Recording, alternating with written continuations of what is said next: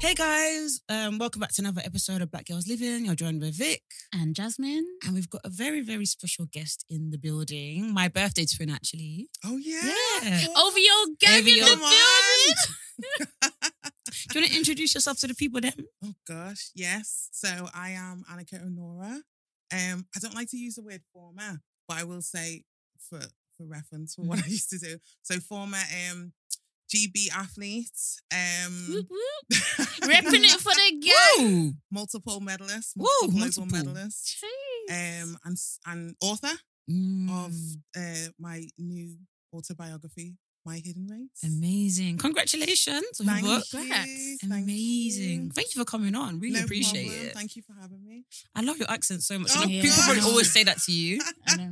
but I feel like we always get Londoners on the pod. Yeah. We need to diversify our Yeah. Uh, guest portfolio. Yeah, it's so true. Mm. You'd and be you're from surprised how many Yeah. like, people outside London Mm. listen to your show. Oh, really? Really? Mad. Yeah, when you when you guys do start doing lads on tour, you'll Mm. know. The lads. and you're from Liverpool? yeah. Uh, do you know what? Yeah, I'm so sorry. I'm But if I start talking It's like so you, it's not I'm on sorry. purpose. It's I'm not on sorry. Very purpose. I get it all the time. so I'm it's so fine. sorry. I know you want to slap our face. I actually don't. It's I actually bad. don't. Because if someone starts saying, I'm from Essex, like Yeah. I that's not even Liverpool. Sorry, I, I, It's I, I love it You so try, much. you You try. So I. I love it so much. Have you been Liverpool?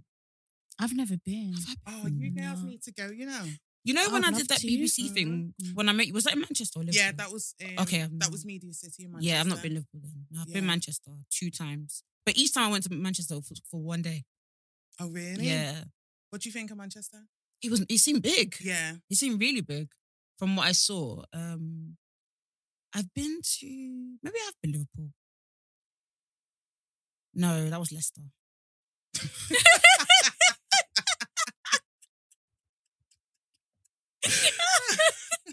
we do talk slightly different. I'm sorry, But that's more East Midlands. Yeah. I used to live Mm. in Loughborough because I trained there. So. Love okay, Mm, okay, yeah. okay.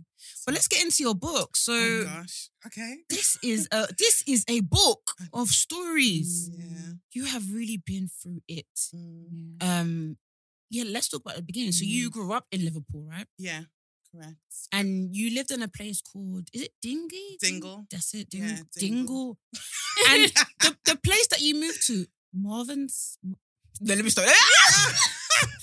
sorry, sorry, sorry, sorry, it's sorry. fine. It's fine. Where's the place that you moved to because of it? No, no, no. You moved to Dingle or you moved to another place beginning with an M. Um. So it was Wavertree. That's it. Oh, W, sorry. Dingle, That's it. And then we went back to Wavertree. Waver Street. There's a place in Ireland called that, you know. Really? Yeah? I don't know. Because when I when I when I saw that, I said, "Did you move to Ireland?" But I was like, "No, no, it's, it still sounds like you stayed in Liverpool." From when I was reading the book. right? Okay. Yeah. Um, but yeah, talk to us about your Mm. experiences because from reading it, like I remember, um, what stood out to me was you know you moved to another area in Liverpool and there was lots of racism. You're the only black family on the Mhm. street. There was so much racism to the point that when you went to church, you came back, you knew that on that Sunday, they them lot, the racist lot knew that when you were at church, this is the perfect time to attack you lot. And they they uh, arsoned your dad's car. Mhm. Um, just, yeah, just talk to us about your Mm. story and like just growing up in Liverpool and like what it's actually like to grow up in Liverpool. Because I Yeah. think us Londoners, I think sometimes we don't realize. Even I'm from Essex, really, Mhm. but we don't realize how much things we have. We have we have we have events here. We have Mm. black people next to us. Right. You know, we have more communities. But just talk to Yeah. us about it. Yeah, so um, growing up in Liverpool, do you know what? Liverpool's a really, really good city. It's amazing, like Scousers. Mm. They're just lovable. I'm not just saying that because I am a Scouser. Mm. But like we're, we are warm, really friendly. Mm. Um, growing up, um, like had my family, had my friends. Just put the mic a little bit Oh, closer. sorry, sorry. That's that fine. Yeah, that's fine. Um, yeah, and you know, we grew up um with, all my siblings, my mum and dad, and then we moved from Wavertree, where we loved, to then Dingle. Mm. Um, And what's the difference in time? Like, um, it's only to be honest, Liverpool. You can go from it's not like London, like Mm. like Mm. north, south, east, west. It's mainly the north side or the Mm. south side. Mm. So mainly the black people, um, and most ethnic minorities are in the south. mm, Mm. um, which is like Wavertree, Mossley Hill, Aigburth, Dingle, Mm. Okay. um, right by where the Albert Dock is, and then the north side is more Anfield, Everton, Kirkby, Mm. West Derby. Mm. You don't really find that many black people there. Mhm. There are some black people who live there, um, but not really when I was Mm. growing up in the Mm. nineties. And then yeah, Dingle, woof, that was an experience. Really? Yeah. So to be to be perfectly honest, right, I don't know how to explain it. So where we lived, there was a roundabout, and between Upper Warwick Street and Warwick Street, which Mm. is the road we lived on, it was the equivalent of Springfield and Shelbyville. Okay. So- It's like Springfield all nice and you know just all Mm. cool, and then Dingle, it was like hmm, you know you'd see some things. Most of the houses were really nice. The people were really nice. There was just one group of kids that would completely like destroy us, terrorize us from the moment we moved in. Mm. Um, we we got broken into, um, quite a few times. We um, there was bricks coming through the window. Oh my god. There was um, it was even to the point where, you know, you'd think, oh, you know, what's next? Bullets. Hmm. So I remember my dad because we had like a, a massive bay window at the front of the house. We couldn't never stand at the front Mm. in case something come flying through the window. And like obviously bricks is bad, Mm. but imagine if like there's like you know Mm. someone just starts throwing you know guns Yeah. the front Mm. of the property. And that stood out to me when I was reading the book and you said you couldn't it was kind of like a written rule in the house. No one can stand it, no one can go to the front of the house. you And it's like, so what? I have to literally always stand at the the, back, back. at the Yeah. back, yeah, that That's was always it. crazy. Or you have to be sat, Mm. and because of because of where the couches are positioned, you could sit in a way that you wouldn't. I mean, I know it sounds bad, but you're less likely to get a hit by a brick or whatever. Yeah. So you literally had to, it was strategic. Everything was Mm. just strategic all the time. And then going to church was, you know, someone had to stay in the house. Oh my god. So we, there was like six of us. So I had um, three, two sisters, a brother. Mm. Uh, I've got other older siblings as well, but as, as an immediate siblings Mm. growing up. And it was my mum and dad. So someone always had to stay behind. And it was never my younger sister, Ketchy, because she was the baby. So it always had to be Mm. me or my brother or my older sister. So we could Mm. never go as a family to church. Mm. And you know, these people would literally follow because the you know the house is on the road, so you, they can track your movements. They can see what time you go to church, what time's everyone going to school or where Mm-mm. or whatever. So yeah, That's it was- crazy. It was awful. And then we had to go to court a few times as well because the kids were just constantly. Mm. Um, uh, but the police wouldn't really do anything. It was just like juveniles, you know. Mm. We had CCTV, but I think the last straw was when the car got Yeah. firebombed. Like that was bad. Um, yeah, just just just you know having to live through that experience, it was Mm. pretty rough. How, how long was you on that road for? Um, I want to say two years maybe. Wow. That must have been the longest two years Yeah. of your life. It was it was Mm. so traumatic. It was so traumatic because Mm. you, I would constantly go back to Wavertree, to Mossley Mm. Hill, to Aigburth, Mm. where my school was was, which was not too far from where we used to live, and um, you know, go see my friends there Mm. because it wasn't safe for us to play Mm. out. It wasn't safe for us to socialize with other people. Um, and, and then we lived opposite gangsters. Hey. oh my god. We lived opposite Mm. gang. One of the gangsters' sons was always he was actually sound to be honest. Like I know Mm. obviously gangsters are gangs. but for the most part, Mm. like he was he was Mm. all like their family were like, if you need anything, da, da, da, they I think they actually tried to find the boys who were doing it, Mm. like terrorizing us and like had a words and stuff. Um, but yeah, thank God we left that area. Mm-mm. That's scary. Yeah. I just can't. I just Yeah. can't even imagine it. I Mm. feel. I feel like a lot of our listeners from London, they they wouldn't even be of an age where they would know like what it is like to live in fear Mm. Yeah, in at your house. yeah, yeah. That is where you're supposed to feel safe. yeah. It was it was it was supposed to be a safety a safe place. Mm. um your sanctuary, you know, Yeah. your family home. And it just felt like it was just, you know, it was demoralizing. You know, we couldn't even just little things like again being strategic. Someone had to be in the house, someone had to do this. Constant locks being changed. Back backyard had to um because you can jump, they could they would always jump the fences to get through the back. And my brother's um what do you call them PlayStations at the time? Nintendo, Yeah. the Yeah. big console. Um that would always get robbed as well. Wow. So he, I think he got to a point where he had to hide it in the house, like Mm. literally just hide it in the house where if we were gonna get robbed, they wouldn't look. So yeah, there was That's not a way, good way to live. Because I think you said in the book how even like on the last chapter of, of when you left that place, you said Mhm. I left the place, but it's still it's the scars kind of stayed with me mentally. Mhm. Do you still think about it, or does, has it still affected you till this day? Yeah, I definitely still think about it, especially when I did move back to Liverpool um during lockdown. Um, just going down there, going down the road, like the house is there. Mm. And I, I took my boyfriend down there and he was like, What do you mean this house is nice? He doesn't know the And I know, I know he doesn't. But Mm.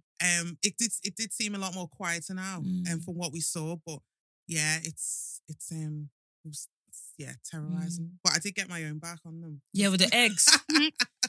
You're brave, you know. No, I didn't know. care because I was just like, "How dare you!" But I, Mm. again, I have You to plan timed it, yeah. with the bosses. That's perfect. so yeah, Mm. um, yeah, just thank God that we Mm. survived and we were able to just move to a new family home Mhm. and feel a lot more safer. That's so good. Mm. That's so so good. Did Did you already have family in Liverpool? Um, like when you moved to that area. Yeah, yeah, we had family. You know, Liverpool's got the oldest black community in Europe. Really? Yeah, Mm. it's just because you know, um, I don't know if you know the Albert Dock. Yeah, So yeah. the Albert Dock is where um the ships, the Yeah. slave trade, all of that. So a lot of the sh- um uh, sailors used to dock there, Okay. and like slave trade and all of that. Mm. They used to dock in Liverpool. So we actually have a slave museum in Liverpool. Yes, well. I do know about that. Yeah, we got a slave museum, Mm. which is on the Albert Dock. Mm. So there's just certain parts Slave of history. museum. It sounds mad. innit? It still sounds Guys, crazy. In It's- what in what way? no, no, no, please. As in like no, like just the history. Yes. Okay. Yeah, like it's not. It's not like glorifying. Yeah, it. yeah, Okay. yeah. It's not. It's not glorifying. has just, it has people protested against it? Not that I know of. I need let me research when I get home. I'll research. Okay. Yeah. I, yeah. It's it's Mm. like I think it's the only slave Mhm. museum in the UK. I Mhm. understand, but I know there was some resistance Mm. from maybe like the black community in Mm. Liverpool, um, because we're like, oh, we should teach the whites about Mm. slavery. But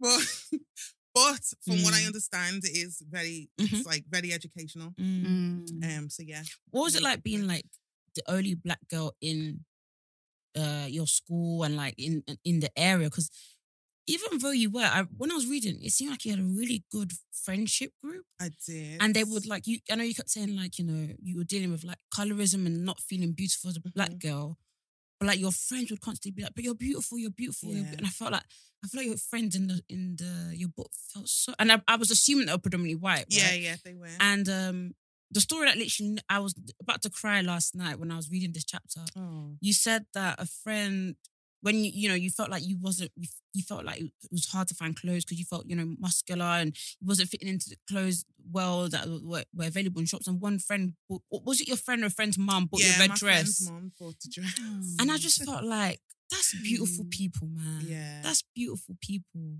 No, it, it really was. Mm, I, I I had the most amazing Mm. friends. mm, Um, I didn't have so when I was in primary school, primary school was very mixed. mm, Um, like mixed kids, different um ethnicities, minorities, and but when I got to secondary school, I went to all girls school. mm, The school is mixed. mm. Like Archbishop Blanch School is Mm. mixed, but my particular school year, I was like the only black girl. Wow. Really? So the year below, like mixed, like loads of black girls. The year Mm. above, and even in my sister's year, she had like loads of black friends. But Mm. my particular year was like Mm, nada. I had one mixed race Wow. friend. Mm. Um, I had a Chinese friend. Um, there was maybe a Muslim girl. Mm. Yeah, but there was no black girls in my Mm. year. And yeah, most of my school friends, my immediate group, they were all white. So I was like Mm. the only school friend.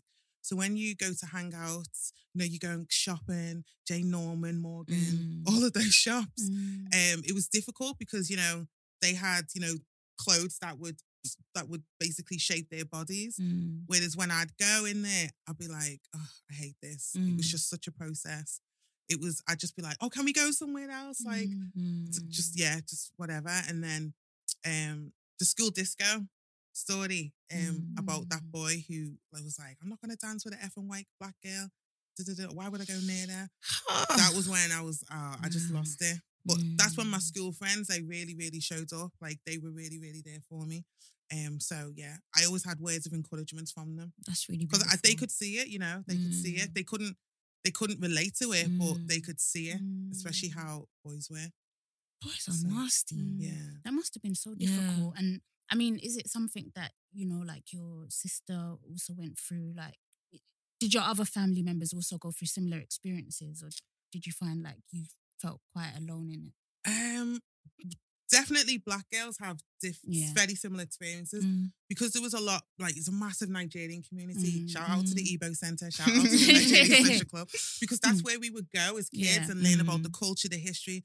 Like our parents Mm, always wanted us to immerse in the culture and the Mm. values mm, and kind of mix that with like traditional British ones Yeah. as well. So we would go to Saturday, Saturday school, Mm. mm, learn Igbo, Mm. all of that stuff. Um, but then when you're mixing in school on a day to day basis, that's they're the Yeah. bits that shape you. That's the Mm. stuff you can't escape. So um, when you're and then when you're socializing with boys, you know the the, the, the white boys are not checking for you. the black boys are not checking for you. Oh wow. Um, so yeah, it was always literally Mm. like n- hardly any of us were dating, or we were dating outside our race. Mm. Um, I did date one white boy.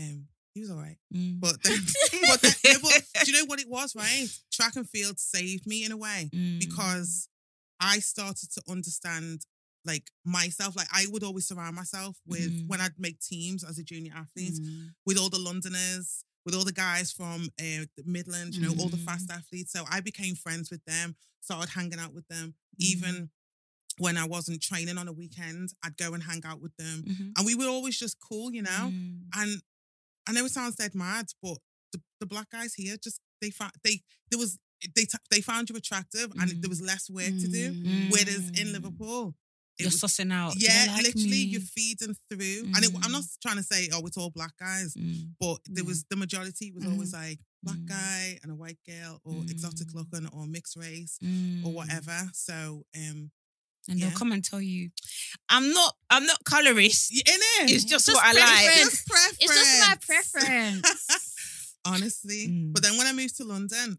here, hey, you guys here.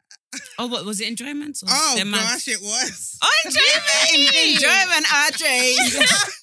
Love that. no, it was. It was like Mm. I would, I would, um, I lived here between 08 Mm. and 2012, and it just felt like there was less work to do. Like I Mm. would meet guys on the way to training, like at the bus stop, Wow. on the train station. This and they- enjoyment. They, would literally be like, Would they be like, I love your accent? "Yes, yes, they would." London guys have no shame. they don't.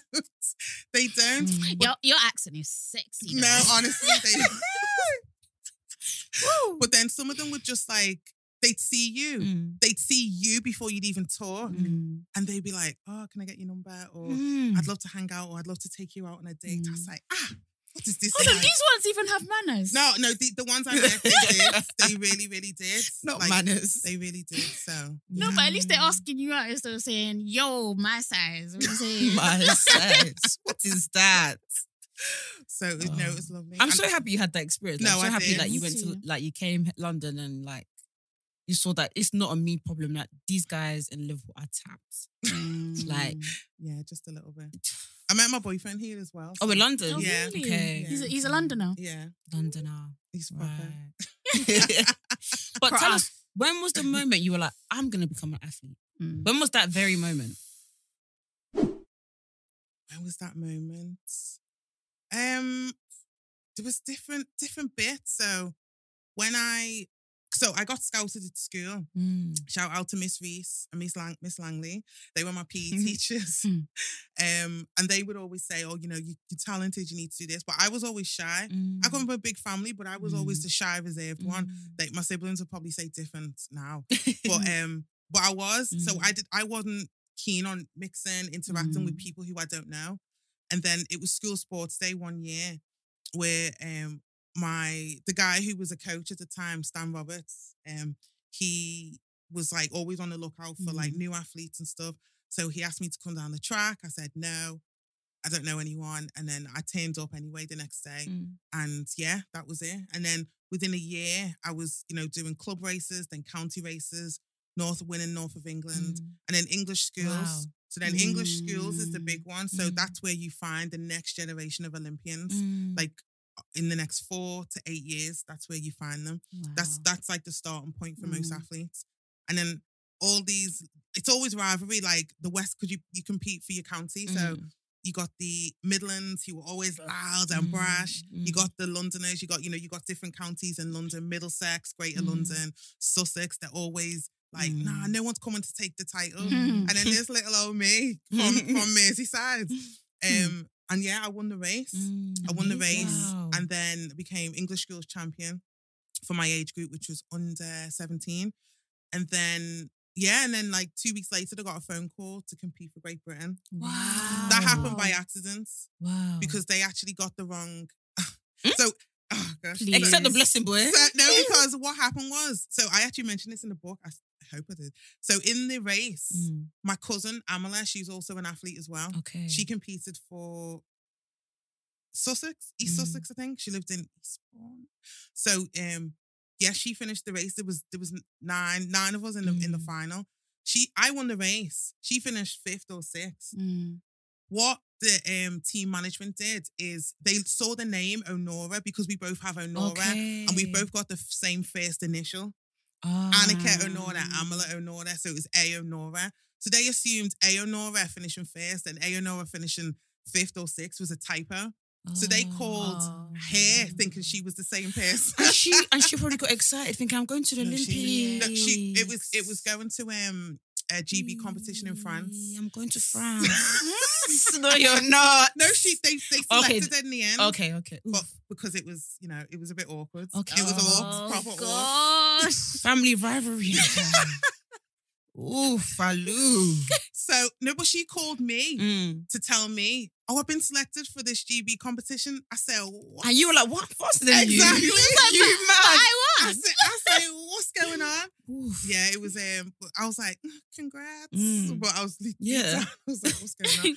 and then they called and they said, we're so sorry, we got the names mixed up. Body, body, blah. We're gonna bring your cousin anyway. So I was like, yes, Okay, it's cool. thank God. Yeah. So That's then that competition just changed everything. So Mm. I flew for the first time. wow. no, sorry, I flew. It was my second time ever flying Mm. without my family anyway. Mm. Um, I got to meet all these amazing athletes. Um, I met, you know, just lifelong friends. I got to compete against international, you know, athletes as Mm. well. I think it was France, GB, and Spain. So it was a small Mm. competition. And then most importantly, you get to put on the kit for the first time. You can't buy those moments. Mm. What does it feel like putting? Does it feel like you're Mm. superhuman? Yeah. Mm. Yeah, it does. You know, um, in The Incredibles when they they flick the gloves. That's exactly what it felt like. That's exactly what it felt Mm. like. And then I kept Mm. getting more call ups every year, every Mm. other year, with a couple of injuries in Mm. between, Mm. you know, with uni and stuff like that. Mm. And then, yeah, The- do you know what I found really cra- crazy? The fact that you went uni because you, you kind of like, okay, I can't tell these people that I can't tell my parents I'm gonna do uh, athletics full time because you're too scared. So you're like, what did you study again? Was it economics? yeah, economics. So you're like, I'm gonna study economics. It was you, you stayed in Liverpool, right? yeah, yeah, I So did. I'm gonna do that, and you're also working too. yeah, I was hustling, hustling from. And you didn't miss any Mm. training. I think you missed one session when you went to a gig. Was it Yeah. what's the Morrison uh, Jamiroquai? with the hat? Yes, I'm fi- How do you say with the hat? Jamiroquai. That's what I think of. JK. Oh. He did he have the same hat as a Teletubby? what? Sorry. Victoria? Didn't one of the Teletubbies have a Jamiroquai hat? Am I making this up? One day, Po, no, the green one, uh, Po, decided Didn't to. he have a, There's like, like a stick as well? I did I feel so. like he had a stick. I think that episode was inspired by Jamiroquai Oh my gosh, because I think Po was wearing that hat one day that's hilarious. and he was doing. Let me just flex on y'all. period. Oh. I'm Um, but yeah, I remember his music when I was younger. His music videos. I remember he would he'd be doing some weird shit, Mm. Yeah, he was. but the music was good. the music was just sick. Mm. Mm. And it, it happened by accident. Oh wow. How how I managed to get tickets for the concert. I won it on a competition. Okay. And it, it was actually a listening party, which I Mm. didn't know because I was like, what's a listening Wow. party? Wow. So I told my coach, I was like, um, yeah, I've got to study tonight, so I can't come training. And he was like, yeah, that's fine. He didn't say anything. Because he's like, yeah, focus on your studies. Because he knows how my dad Mm. was. You know how Nigerian so um, I was like, okay, bye. And then I got the train to London after my lecture. Oof. And I got to London about six, seven o'clock. And it was a pro- like, there was like paparazzi outside. Wow. Because you know, JK's mad, isn't he? Like the, the lead singer. Mm. So, um, and Wait, I thought Coco. Jamaica was one man. No, it's, it's a band. No. I thought it was one man. Jasmine thought it two Yeah, piece. I did. It's, it's, I thought it's it a was the band. one man. The No. one man with the one hat. Yeah. No, it's a band. It's like um, Jamaica- six, seven of them. Are they uh, six seven? It's Jamaica- five, No. five, six, seven. Yeah. NSG. No, Don't do that to my favorite band, please. Yeah, Jamiroquai. It's JK is the lead singer, and then you've got every. But he was the only one who really appeared in the videos. Okay. So Jake- Why is he the only person in the music video? Because sometimes that's just how it is with certain bands. So the lead man is JK. okay, so this is the hat that he'll be wearing. yeah, that's JK's hat. Um. He had like loads of them. Okay. Oh my god, he went out with Denise. Is that Denise the Denise, presenter? Denise Van Outen, yeah. No way. Yeah. No, he used to get gyal. Wow. Yeah, he- Wow. He With that hat, why not? wow, guys, that's fascinating. Are they Yeah. still making music? They still are. Yeah, yeah, yeah. They're still making music. They're still making music. Absolutely so insane. yeah, he was um that that gig was was yeah, my Mm. friend Zainab, shout out to Zainab. So she came um and and then yeah, afterwards they were like, Yeah, do you want to come backstage and meet the band? Did you out?" meet them? I said, You met JK with a hat. What type of life is this? Wow. So yeah, we met the band. They were all cool. And again, like Londoners, he was like, "You from Liverpool?" All the time. He's like, "Liverpool, Liverpool," and they were just because he was drinking, because you know he liked to party. Mm. hey. yeah, he liked to party, and um, yeah, he was like offering drinks. And he, literally, he was just so chilled out. Like everyone in the bands was cool. Um, and then they were going to like an after party, and they were like, you know, come along. You know, do you want to come? Da. They were going because yeah, they used they just it's just I'm gonna start going out with a Liverpudlian accent. Yeah, exactly. Because it seems No, like you're experiencing a kind of London Yeah. that not even Not even a I am London. Not even London Oh, experiencing on taps. Yeah, it Wow. was. Um, yeah, but I had to go because I had I Mm. literally had to get the first train back to Mm. London, uh, back to Liverpool the next morning. So I Mhm. stayed at Zainab's. But yeah, it was just he was just like, yeah, thank you so much for coming, thank you for being a fan, and you know, I hope you like the music. And I was like, Wow. that's yeah, so he was he was yeah, all of them, all the whole band, Mm. like the whole management team, they were super sweet, signing this, Mm. signing that. So That's really cool. yeah, it That's was worth it. I, that was the only training session when I like lied to my coach, but yeah, that That's was so like crazy. experience. The thing is, even hearing about you doing training and stuff, like I feel like you know when um those like semi-pro ballers or even just normal guys, they're like, oh, if I didn't have that knee injury, I'll be playing for Arsenal right now. But I feel the same. Like if I didn't have that knee injury, I'll be. Was it knee injury GB. that put you No, out? Okay. No, not at all. I was just lazy as hell, and I wish I, I wish I kept going Yeah. in athletics because Mhm. I got to the point where yeah, I'm running for the borough and Mhm. all of this stuff, but I never continued it, and I really wish I did now. Yeah. But how does I've always wondered this? How does um like money in athletics work? Like how do you get paid? Whew, that's, that's that's an ongoing question right now. There's a lot go. There's a lot going on in the sport. Really, A lot like financial like issues going on in the sport because Mm, there's less and less money available. really? Less and less. Yeah, athletes are walking away with hundreds of dollars or yeah, like less than a grand for competing a race. Whereas when you competed in a diamond, so you have different competitions Yeah. outside of the championships Mhm. that particular year. And back in my day, without sounding old, we had the Golden League. Mm, So the Golden League, you could, if you won the race, like you competing against the best in the world, Mhm. you could easily win like 30, 40k mm. Eh? per race. I did not Sometimes more. Sometimes more. And that's not even including your appearance fee or time bonuses if if, if it's in your contract. Wow. If it's in like your shoe contract or you got a certain stipulation, stuff like that. So back then you could walk away with easily on average 100k plus a year. And that's just doing like the small meets as well. You Mm. combine the big meets with the small meets, plus your shoe contract, plus if maybe if you're on funding. That was a long time ago. Mm. But when I was competing, nah. Not always. I got I got some great opportunities, but it was constantly like you had to work. You have to, you know, there was no Mm. waiting around for things. Like when I those four years when I was in London, Mm. there was not one year where I had off where I was not working. Mhm. I had to work and I had it, it taught me a lot, a lot of life lessons, a lot Mm. of teachable moments coming from Liverpool, where Mm. you know it was my family home. Um, so I'd help, you know, pay bills and stuff. But now moving to London, I turned up and I'm literally like moving into Christine's flat as well, Mm. and just like, okay, you got to get a job and you got to do Mm. this, you got to do that. So at one point, I was working like three jobs Jesus at the same time, plus training full time. Mm. Um, yeah, it was it was a struggle. It was a Mm. struggle, but but I wouldn't have, have had it any other way because Mm. when you do get on funding, when you do get on a when you do get a shoe contract, like it's just like okay, you don't take these things for granted. Mhm. Yeah. As well, at the same time, because like imagine you guys have got a full time job, you've got a salary, right? Mm. You're always going to walk away with that money. yeah. Mm. With us being a professional, with us being professional athletes, everything is based on your performance. Yeah. Mm. If you have a bad year with injury, if you have a bad year to performances, if you just don't do well in general and it's Mm. just rough, you you don't get your funding, Mm-mm. you don't get a, your shoe contract, you No might shoe get deal. dropped. That like honestly, it's literally based on performance. So And with the shoe deal, Mhm. what is the shoe deal? Is it because I'm not imagining your own? Yeah, tell me what the shoe deal is because I'm not. I can't. I can't imagine. so, so usually you at the time when I was competing, you were Mm. like as a sprinter, most main most athletes was like Nike or Adidas. Mm. So mainly those two shoe, two shoe companies. Mm. Then New Balance came. Then Puma were always there because of Bolt. Even before Bolt, you had Linford Christie as well.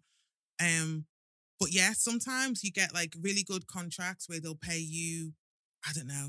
oh, to wear the shoe on the race. Yeah. Okay. Well, what if your shoe's not making me run the fastest? Mo- most of them would, to be fair. okay. Okay. And if they didn't, if you were someone where the shoes weren't really working that well, then you you know you'd obviously tell the shoe Mm. rep, and they'll be like, okay, you can wear I don't know maybe Puma shoe, but you Mm. have to tape off the Adidas logo or the Nike logo. Okay. But that wouldn't happen Yeah, very yeah, often. yeah, yeah, yeah. It would Mhm. literally because they would just then what they do is they just make you your own specialized shoes. okay. Okay. So Okay. you literally go to the um the factory Mhm. and they would literally mold your shoe. So I had that a couple of times. well. Yeah, I had that. Because me, I can't lie. What if? I, sometimes I have special shoes for special things. Oh yeah. So I'm not gonna wear my, my Puma shoe if the Adidas is making me run and Puma's paying me. What am I gonna do? Yeah, some because sometimes some athletes would have like a Nike shoe, Mm. but with like an uh, a Puma plate, Okay. because like they'd be like, oh yeah, the Puma plate Wow, is this- like the the, new secrets of the transport. industry. Yeah, yeah. Wow. Jazz, you know when you were just talking then, you're like, if my, my, my knee, you Mm. know, it reminded me of the Isaiah Thomas thing on The Last Dance when he was like, I was selected to meet the requirements, but Yeah. I wasn't chosen. I was a. Ch-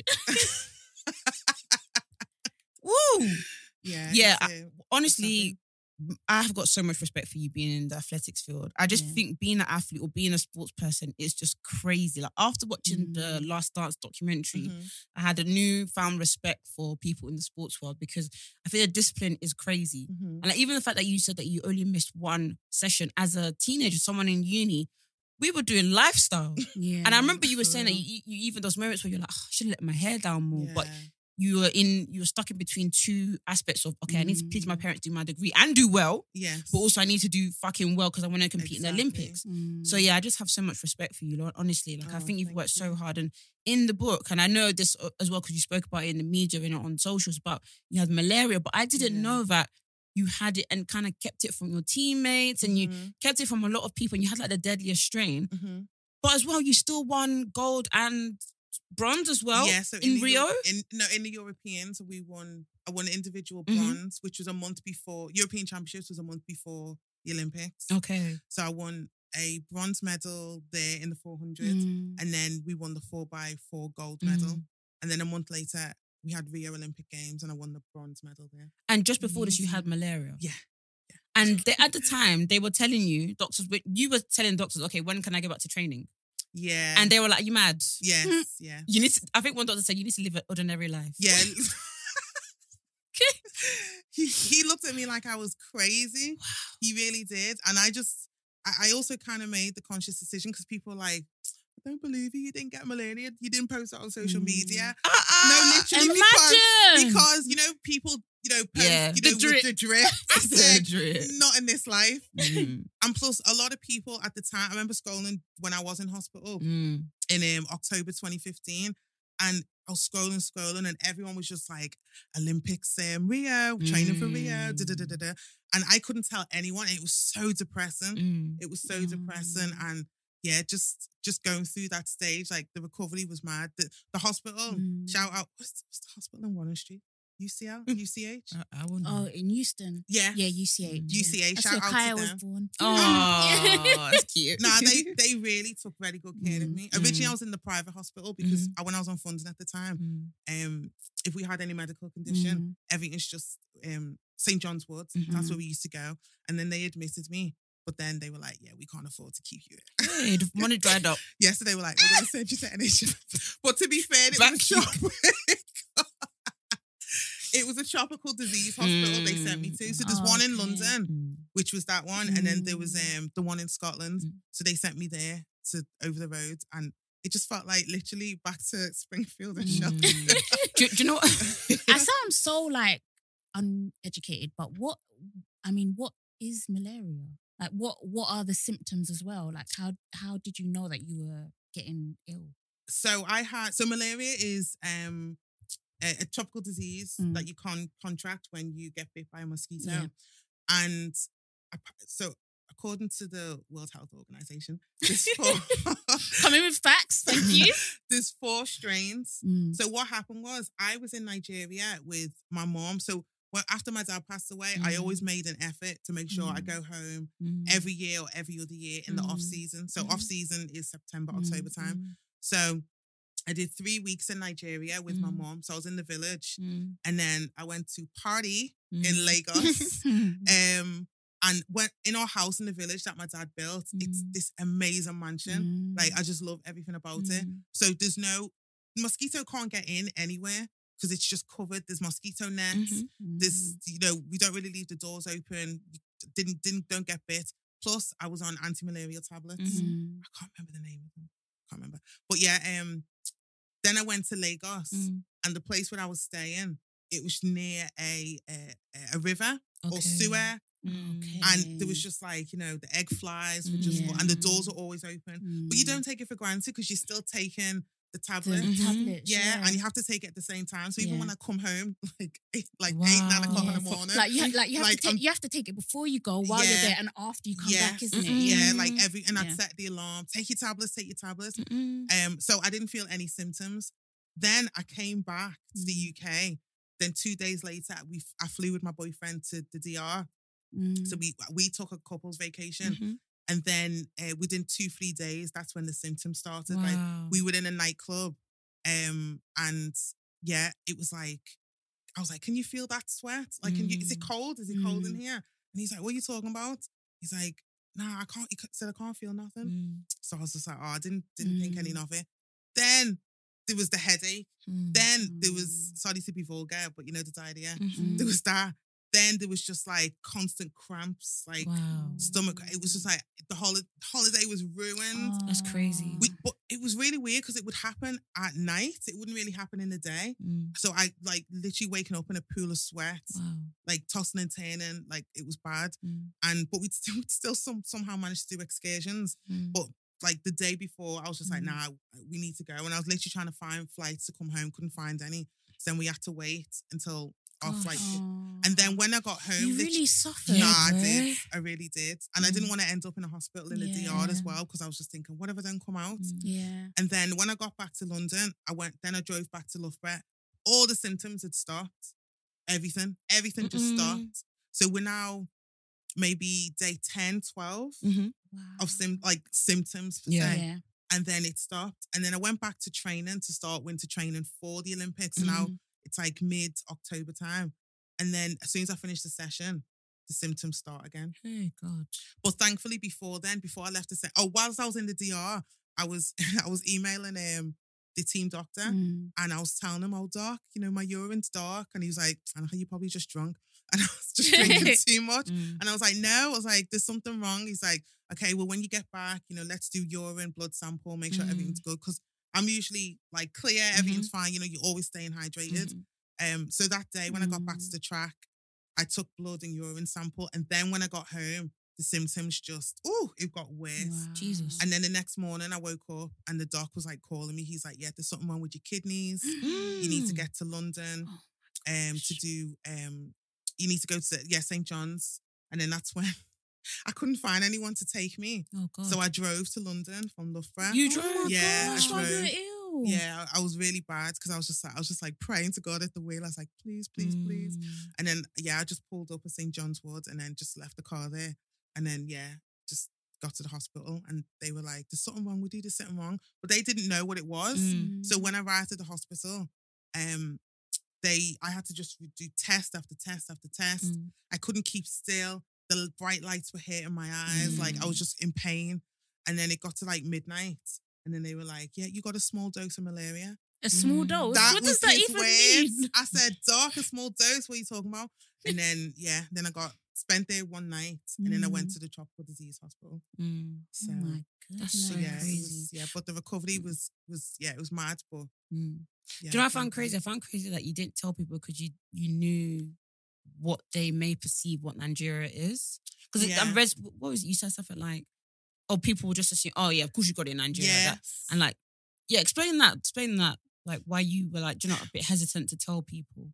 I think it was more to do with perception. Mm. So, you know, pe- people would just, if it's like a common cold, people would just be like, well, you get that anywhere. But if it's malaria and it's a tropical disease, they'd be like, well, of course you got it in Nigeria. Mm. Whereas I'm proud to be Nigerian. Mm. Um, and also because you're in the public eye, you don't want you don't want to make excuses for you, Mm. like going into the following year. Olympics is always such an anxious year. That's Mm. the that's the championships everyone wants to make. It's the Mm. Pinnacle. course, yeah. So I didn't tell anyone out of fear Mm. of running badly, but also being like, gosh, like, what if people find out? You know, I don't, and I also don't want sympathy. Like, Mm. tell me what I need to do. Tell me what the recovery is. Tell me how long it's going to take. Mm. Let's plan accordingly. Mm. And I remember when I did go, uh, when I did get discharged from the hospital, then I saw the consultant Mm. and they were like, no, you need to sit down, retire, da, da, da, all this. And I'm like, yeah, honestly, they were like, just focus on your health. And I was like, no. And and he said, okay, your recovery is going to take, he said, 10 to 14 weeks. And I was Mm. like, everything that we do as sports people, it's measured off time. Mm. So I'd already lost three to four weeks, like not being Yeah. in training, mhm. hospital, all of that. So I didn't have any time to waste. So I had to start from scratch, but I had to do it slowly and Mm. just trying to get my mind right. So because I lived in Loughborough by myself, I moved back to Liverpool Mm. and I had to learn how to walk again. Wow. yeah, because your body just shuts down. And you're a runner. Oh Yeah. my gosh. Oh, it was bad. And also, sorry again to No, be it's okay. vulgar, I also what do you call it? Hemorrhoids. I don't know what Um, that is. It's when you. Mm, you don't want to I know what it is. What is? But it's when. Uh, okay. You- Be, be, be honest. Okay, what it is basically, it can happen. It can happen if you have diarrhea, and it can happen if you're like constipated or like you're struggling to go toilet. And it's basically like I don't know what it is exactly, but it pops out of your bum hole. Mhm. Like a little, What does it's like a little no, it's like a little nodule. yeah, yeah. Hmm? Like so, As in the actual bum is coming out of your bum. no, your- No. Your, your bum's not coming out. It's like because you've strained, Yeah. it's sort of like popped out of your So you know how the bum is tight? yeah. Yeah. That is now reverse coming out. No. No, it's like a little module sitting on the end of your bum hole. Okay. I don't know that one at all. Yeah. So and obviously if you when you um So you're Give pooing birth- that much? when you give No, birth you as well, poo it can happen. Oh, okay. because you're strained, you, you're constipated. Yeah. So, okay. so it's like you're okay. you've popped something Yeah. and it sort of like sits Oh. outside of Ooh, your it bum hole. It's like a little sitting. a little It's not sitting. was sitting pretty. Stop. It was sitting it can hurt when you sit down. Yeah, I couldn't sit for weeks. It's like you got BBL. Just learning your side. Oh my days. It was awful. It was so bad. Yeah, and I and I remember my mom. She was because she's a nurse. She, She's Mm. like she gave me like holy water, Oh. holy oil. She's like, the Lord will bless you. Oh. You will recover Amen. in Jesus' name. Amen. She e- kept coming in to check on me because I couldn't eat. Because if you eat, you need to shit. Yeah. You- I can't go Oh, toilet. Wow. I couldn't go toilet. Like, and even when it, even when I could, I'd be like, please God, please, let's just come on, work with me here. I've been good.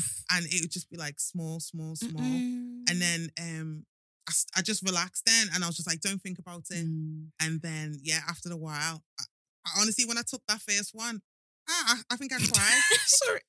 well, I think I cried because Oh, it was so you. painful. Like I had Mm. to lie on my front. to poo. No, no.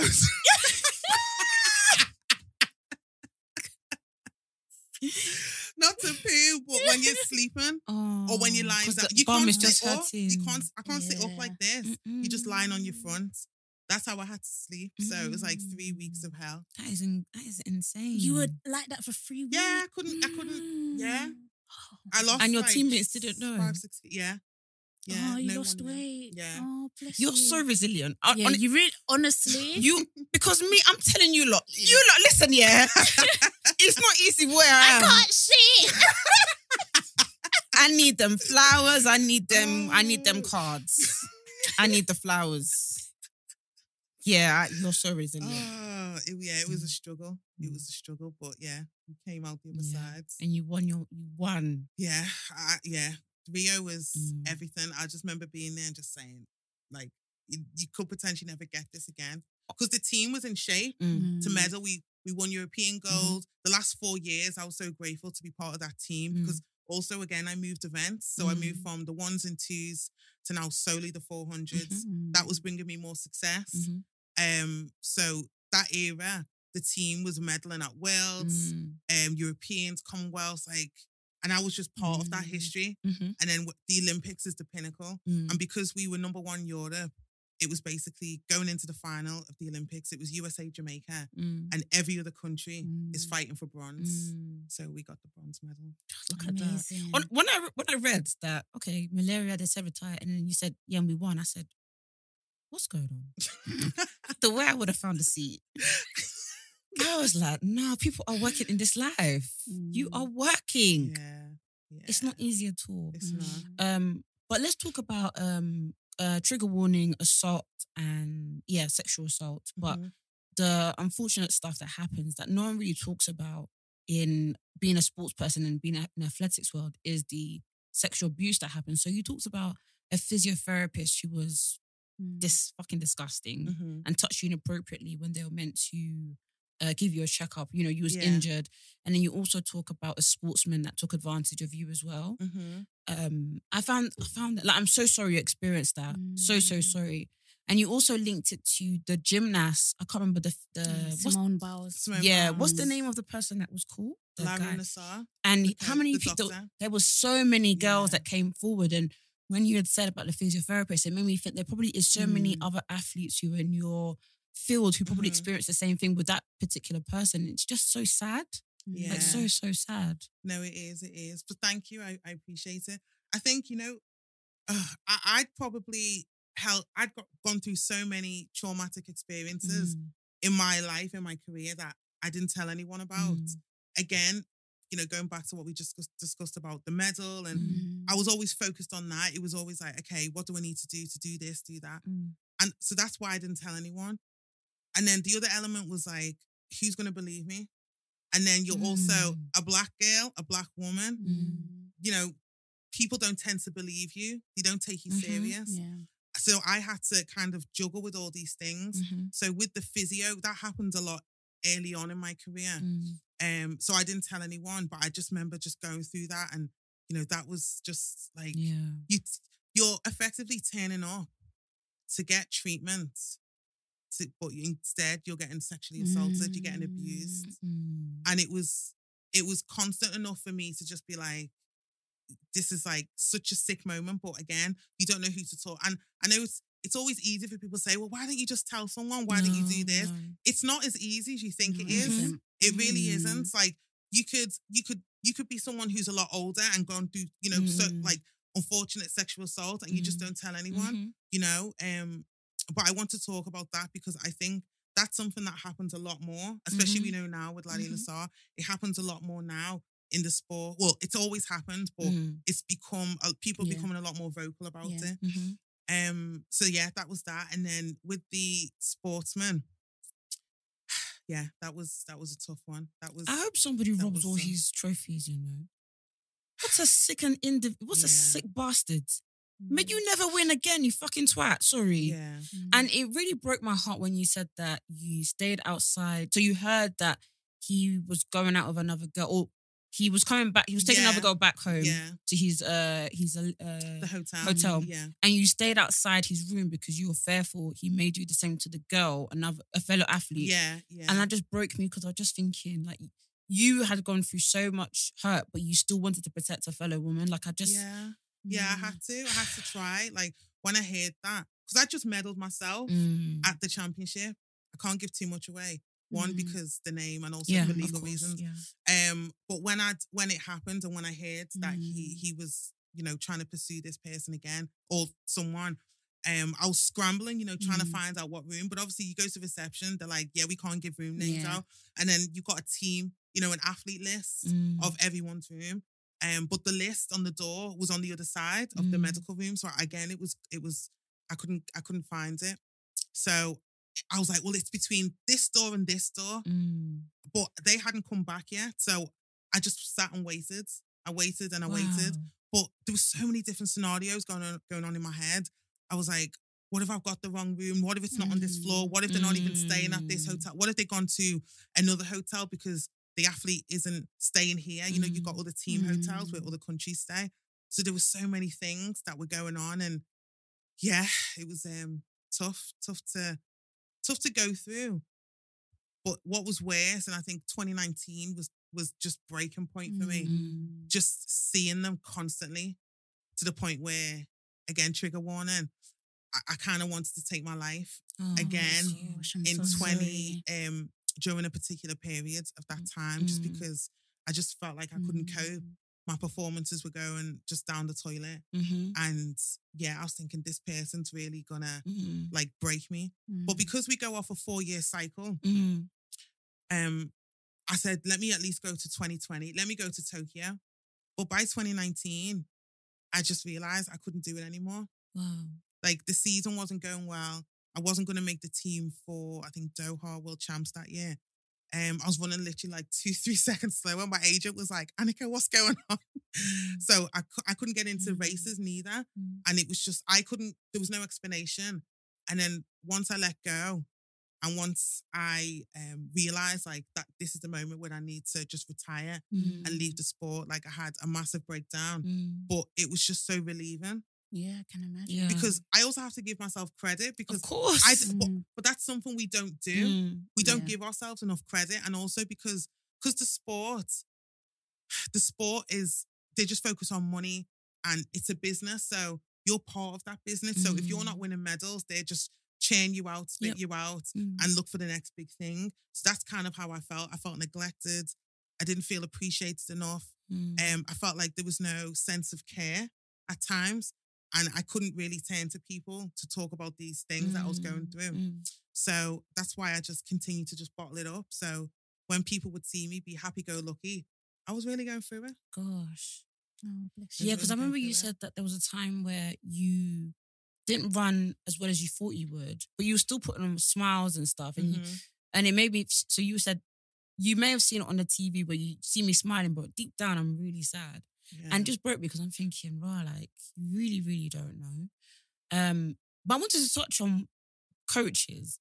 How do you not want to punch these people in the face?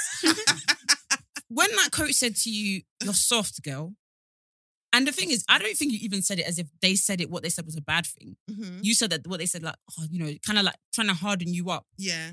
In my head, I'm thinking, I'm not turning up tomorrow. I'm not turning up tomorrow. What do you mean I'm soft? Yeah, I'm soft. Not everybody's hard. Mm. Not everybody's a hard. I don't want to be hard bodied. Yeah. I don't want to be a hard. Why? So what? So because I'm running, I must be. I must have a screw face on. Mhm. What is this? Hmm. And the other coach, he said, you know, again, sorry, trigger warning, assault. Another coach said to you when you're talking about your assault, you said another coach said to you previously, "You're so strong, nobody would rape you." Yeah. What? Yeah. You have to lose your job. Unbelievable. Yeah. It was always it, there was always that thing, as- I guess, with me because Mm. because I was such a prominent figure in the on the British team, Mm. and I was always so strong. I didn't take any shit from anyone. People, I, but I'm also very jovial. Like Mm. I'm like one of the lads. Mm. I, I'm also very friendly. So people knew not to mess with me, but I'm also like I also like helping people. Mhm. So because if anything went down, they'd be like, "Oh, Anna could all sort it," you know, because they they Mm. see me as like tall, black, Mm. dark skinned, muscular. Mm. Oh, no one's gonna mess with Anyika. No, that was always how and that's I was perceived. that is the problem. Yeah. because se- sexual assault can happen to anyone. anyone, anyone, at any time, Yeah. Mhm. anything at any at any moment. Yeah. So, yeah, and and I realized that, like, you know, when like people say, "Oh, you shouldn't have been wearing this," Mm. You shouldn't have been drinking. You shouldn't have been out here. When this happened, I was in a hotel bed. I was wearing pajamas, Mm. and essentially, this person forced themselves Mm. into my room. So it wasn't like, but then you start blaming yourself. You're thinking, Mm. well, maybe this, did I lead them on or did I make them think like, No. you know, all of this? So that's what I battled with for such a long time. Mm. And then to see this person constantly, Yeah. I had to pretend as though, oh, hi, you know what I ate house things, da, da, da. Wow. But really, I, I just wanted to like literally horrible. slice the throat. Yeah. Mm. Like Yeah. I wanted to kill them, like Mm. find ways to Mhm. just destroy them, find ways to cause them harm. Mm. Like I'd run to the bathroom and start crying, Mm. Gosh. splash water on my face, you know. So if anyone sees me in the bathroom, I'd be like, oh yeah, I just got something in my eye. You know, I just had to hide everything. Mm. Jesus. That was just pretty much how it was. Gosh, I'm so sorry. Yeah, I'm so sorry Yeah. you went through all It's tough. Mm. Let's talk about drug testing. And Mm. I, again, have so much respect for you and sports people. When I was reading you said you have to tell them where you are. hmm And I am the most forgetful person, right? And it seems like you are very disciplined in what you do. Yeah. And like, I can imagine for the most organized person, you could actually forget. Because I think you said, is it a case of you have to update them where you are? So let's say, I think you said you went to Japan, but you didn't tell them what hotel you were, where particularly you were. You have to update them every single week, right? Yeah, every day, every every quarter. So you have uh, you got four quarters in a year, Mhm. and you have to update them every quarter where you're going to be. That be- is because- crazy. So if you're doing a nine to five job, right, you always know you're going to be there, Yeah. right? Mm. So you work from home or Mhm. you work in an office, and your testing slot is between, let's say, in the morning between six and seven a.m. Mm. So that's your normal one hour testing slot. Mm. but you've got your home address, you've got your work address. Within that um testing slot between, I think the testing slot was 6 a.m. to 10 p.m. at night, maybe 11, not usually 11, but 10 p.m. So the whole day there. They can they can Ah. come at any time randomly. But if you've got that one testing slot and your testing slot is between six and seven, and you have to be there, and if you're not there, that's a missed test. If you've Mm. declared you're going to be there Mm. and you're not there, then yeah, and they have to What if stay you're there. banging you a poo? Shit, boy. yeah, if you have the hemorrhoids. and it's sitting pretty. you better come out. so yeah, it's um yeah, you have to make sure your doorbell's working. You have to make sure you can hear them knock because Mm. they got an hour. They have to stay there with an hour. It's not a case. It's not a case of they knock and then they leave if you're not there. No, Mm. they're paid to do a job, so they have to stay there and knock. They'll go back to the car and then every 15 minutes Mm. they'll um they'll keep knocking, keep Oh knocking. So, Yeah, if you if you I wonder if they take your ASOS deliveries. Because you know sometimes when you miss them, like I wonder if like they go, oh, you you waiting to go in. They're like, no, but I'm waiting to do your drug test on it, but I'll take it in for you. Oh my god, Do you think they do that? I don't know, Victoria.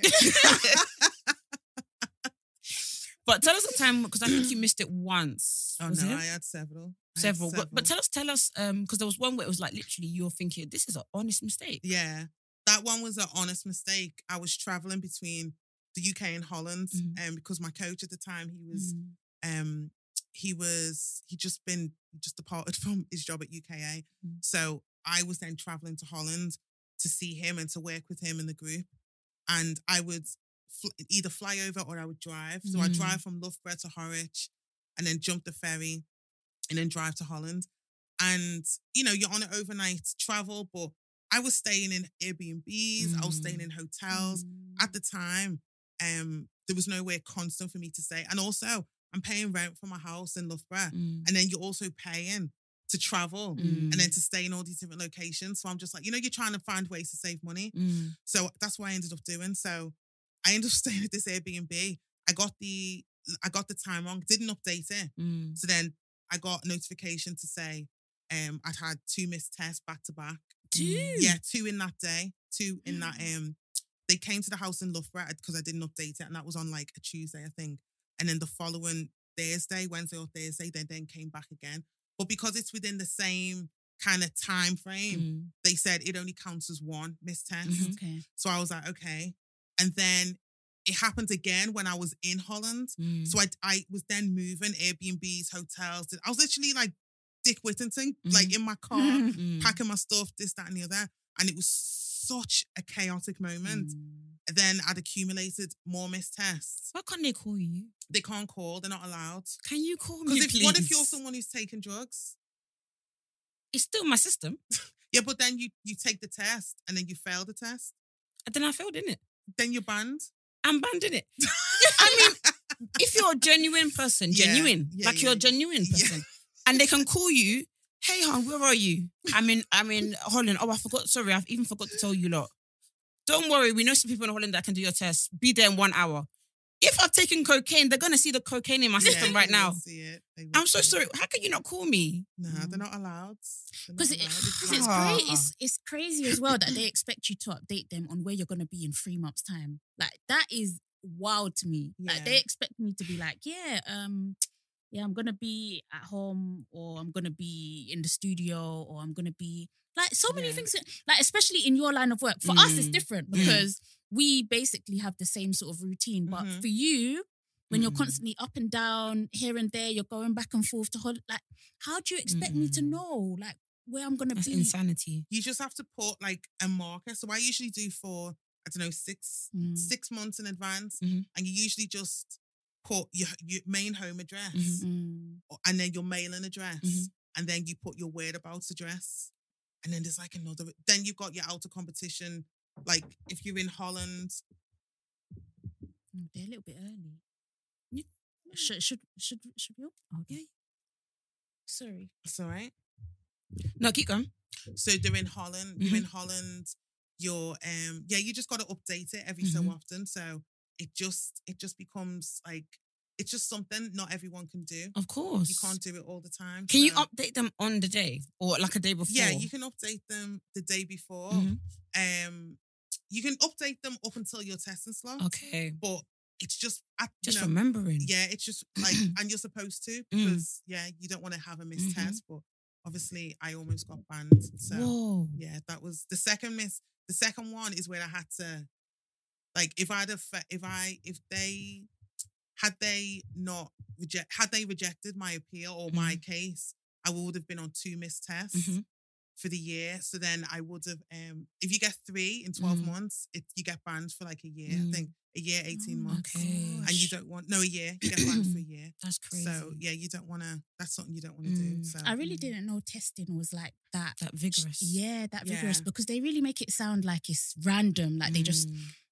Walk up on you and they're like, "Yeah, it's time for you to pee in this cup." And they they turn up. And even one Airbnb I was staying, um, I was staying staying in like an annex as part of like a Mm. family home. So I had my own room and I was out with dinner with my friends in Holland. and then the one of the, the the dad, he called me, he was like, Oh, there's people here to see you. I, I knew straight away who it was. I was in the middle of Mm. dinner. You must and have I, rushed. No, I, re- I literally just jumped in my car Mm. and just ran. It wasn't in my testing slots because they Mm. came at like 10 o'clock at night. But I was just like, Mm. nah. Don't wanna- yeah, take it's not worth it because I Mm. felt like I was being hunted at this point. Like, Jesus. Because it was my constantly, constantly. Do you still get there. now you've retired? Do you still get like when the you door wake knocks, up? Yeah, Yeah, all the time. Is that them? Woo. all the time. I couldn't wait to to hand in that letter Mm. To declare because when you retire, you got to declare that. yeah. you're Do you do it like yeah? How do you retire? You have to write it like res- Yeah. resignation. Yeah, you you you have to. Well, you have to declare to Mm. UK anti-doping Mhm. that you're not going to compete anymore or that you've retired, and then you got. I think they give you like a six month grace period. If Mm. you do come back within Mhm. that time, you have to then rewrite to them and tell them, yeah, we're going to come back Okay. and I'm going to start running again. Some Mm. athletes do, but I knew I was done. Mm. So me writing that letter, I you're was like, happy. dear sir, oh, madam, hello, bye bye. I Oh, couldn't wait. I couldn't wait. What so- is what is life now? Uh, what is life now? Like, do you Mm. is do you still miss it or do you feel free? Oh, free. Mm. I loved it. I love track and field, and I still Mm. follow bits of the sport, not as much. But um, yeah, I'm I'm just I'm grateful for what I went through and coming out the other side. Mm. But I love my life now. Yeah. Like I got like a normal day to day job, Mm. and it's a job that I really love. Mm. And I'm also able to do other things as well around it Mhm. because the company I work for, they just like, yeah, yeah, we love it. Just go out and do this, do Oh, that. wicked. And they're super supportive, especially like with this book. Mhm. It also looks good on them as well. Yeah.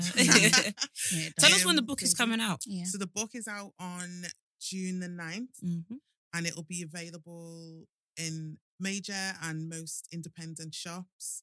Oh, you didn't say good bookshops. Yeah. People like to Oh, they, good yeah. Say good, is really- all good All bookshops. good All good bookshops. bookshops. Yeah, guys, please get your hand on this. This Yeah. is really, really powerful book. Mm. Really, really great. no, I appreciate it. And yeah, it's just, yeah, it's, it's for like, yeah, you don't really hear stories about like, Mm.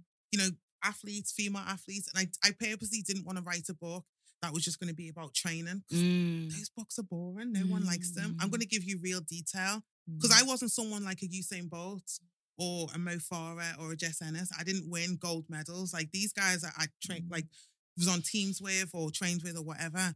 But I'm going to give you for someone who was also also winning medals, but also Mm. had to go through hell a lot. in order to get there. So Mm. it gives it gives a different insight. So Mhm. Yeah, so interested. So much things I didn't know that existed in the ath- athletic world, and yeah, Oof.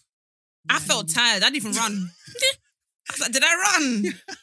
Oof. yeah, and yeah, I just want I want everything to be better. You know, I want Mm. I want young black girls to have opportunities. I didn't have as many opportunities.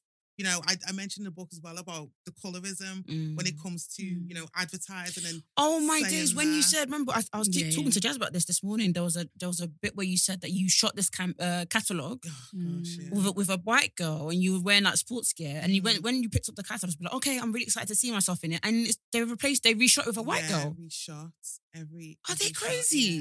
And I was there for t- all day. You All know, day. I was, I was, oh, I was so tired. They were like, "Yeah, we did thousands of shots, and they reshot like ninety percent of the photos." Jesus. And it's just, it's demoralizing. Mm. but it also makes you think like aside from colorism it, like your body shape as well because I, I went through so many just so many issues with like dealing with like body weight body image you know people mm. calling me fat or telling me I'm fat. Really? yeah And you're fit like this. We're finished. There's no hope. You're no fit hope. like this. Even me with my jeans unbuttoned right now. Boy. How can you be fit like this?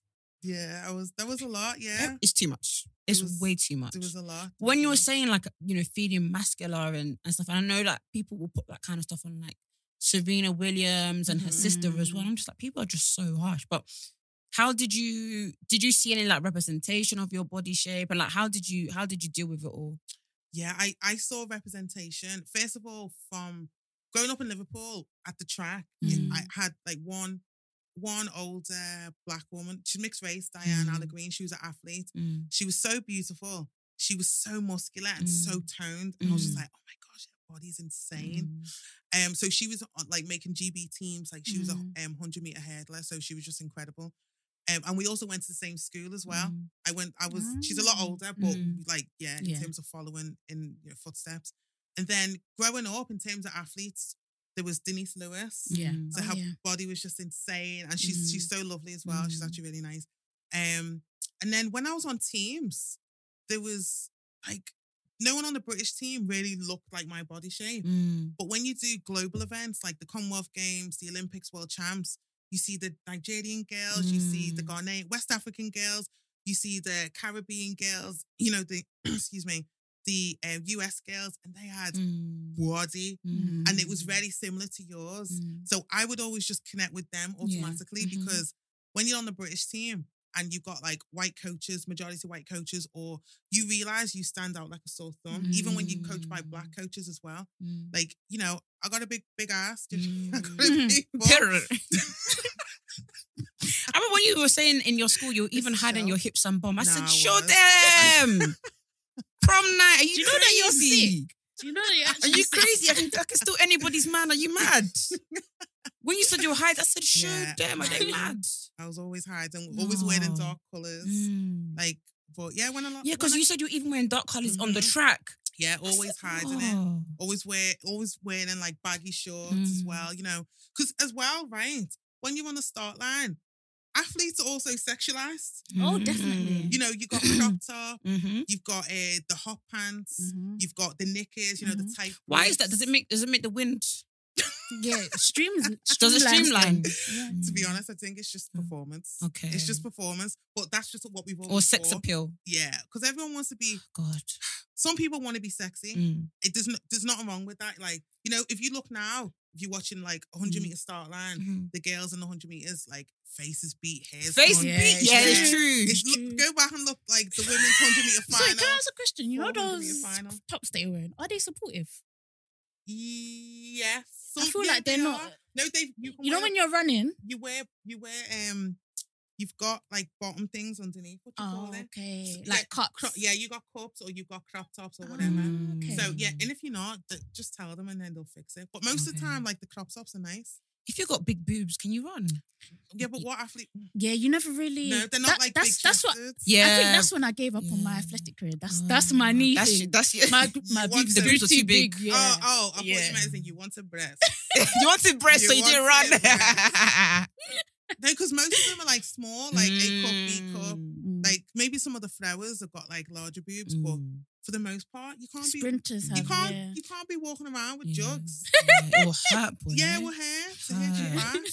So yeah, you you want everyone wants to look good, and we find Mm. ways because you're a woman. you wanna be You want to look you good. You want look feel good. sexy. Yeah, yeah, yeah. So whether it's hair, makeup, and when you're talking, you know, at the end, you're talking to the media and you're like, you know, you still got Oh insects the body, like, yes. you mad, and you see me, like, uh, you crazy. that's literally how Mm, it was. mm, you, mm, you mm. get interviewed and. You know, you just be like, pass me the tissue. You, and they'd be like Mm. 30 seconds to, to live, and then you'd be like, pass the tissue. Mm. Just you dabbing yourself down, making sure you Mhm. don't look like Oh my crazy, and be like, and you die in there as well. You're like, Yeah, you, bro. you're out of breath, and then be like 10 seconds on again. And I'm like, okay. And like, Why don't they give three, you one two, minute? I feel No. I feel grateful. Yeah. I feel fulfilled. Why don't they give athletes at least five minutes to catch your get some water, get some mm-hmm. breath? You know when you your, your mouth is dry, diff- and they still want they want they want the actual how they they'll be like to you, how you feeling right now? You're you're going, yeah. let me breathe. It's even worse like when people come like like Brits when Yeah. they come like fifth or sixth and they're like, oh, so how you feeling now? And you're like, you can tell the person is so cry. yeah, they want to cry. and they're like, tell me how you're feeling right now. Yeah, it was rough. It was rough. But everyone, but they they wouldn't tell you. Yeah. They wouldn't tell you Mm. because um they it, they wanted like your reaction live in that moment. yeah. So as soon as you cross the line, you go through mix zone, and then they'd be like, "Yes, how was the race? How'd you feel?" And you're trying to compose yourself. You're not Mm. trying to get angry. you And then, do you know what I hate when they say that um sports stars? I've seen it. What was it? Some was it Simone Biles? One Mm. one athlete was like, I don't want to. No, it was the the the the tennis. Serena? Uh, no, no, Um, no. She had a Netflix doc. Yeah, Oh, Co- Coco No, no, no, no, no. Naomi Na- Naomi. okay. And she said, "Oh, I don't want to do media right now oh yeah. after the game. I don't want to do me. I don't want to talk to y'all. I'm tired. I want to go home. I want to eat McDonald's. Yeah. yeah. And then now saying she's rude. Yeah. Fuck off. Like, For actually, because when you're commuting home after work, you don't want to talk to anyone. You're antisocial. That's how I feel after this game. Yeah, it's true. Anyways, Yeah. we've got to go, guys. But Yeah. we've absolutely loved this chat. Thank you so Yeah, so thank you much, so much. thank you for Thank you. Can I just say, as a fan, you girls are doing Oh, incredible. no, So every Monday morning, I'd always I'm like for episodes. I'm ready, and you have me cracking up, both of you. Oh. You, Victoria, Jordan lockdown. Hey, with the with your mom with the COVID and the onion. Oh. We've really suffered with this and COVID. you you know. can. Just, just just crazy. I don't know how you guys do it. But yeah, keep big up to Black Girls Living. Oh, thank thank, you you. so No, I much. appreciate you and when so, you want to do much. lads up north, let me know. Oh, Oh, they are. absolutely, They are. absolutely. I can't wait to say us when I'm there.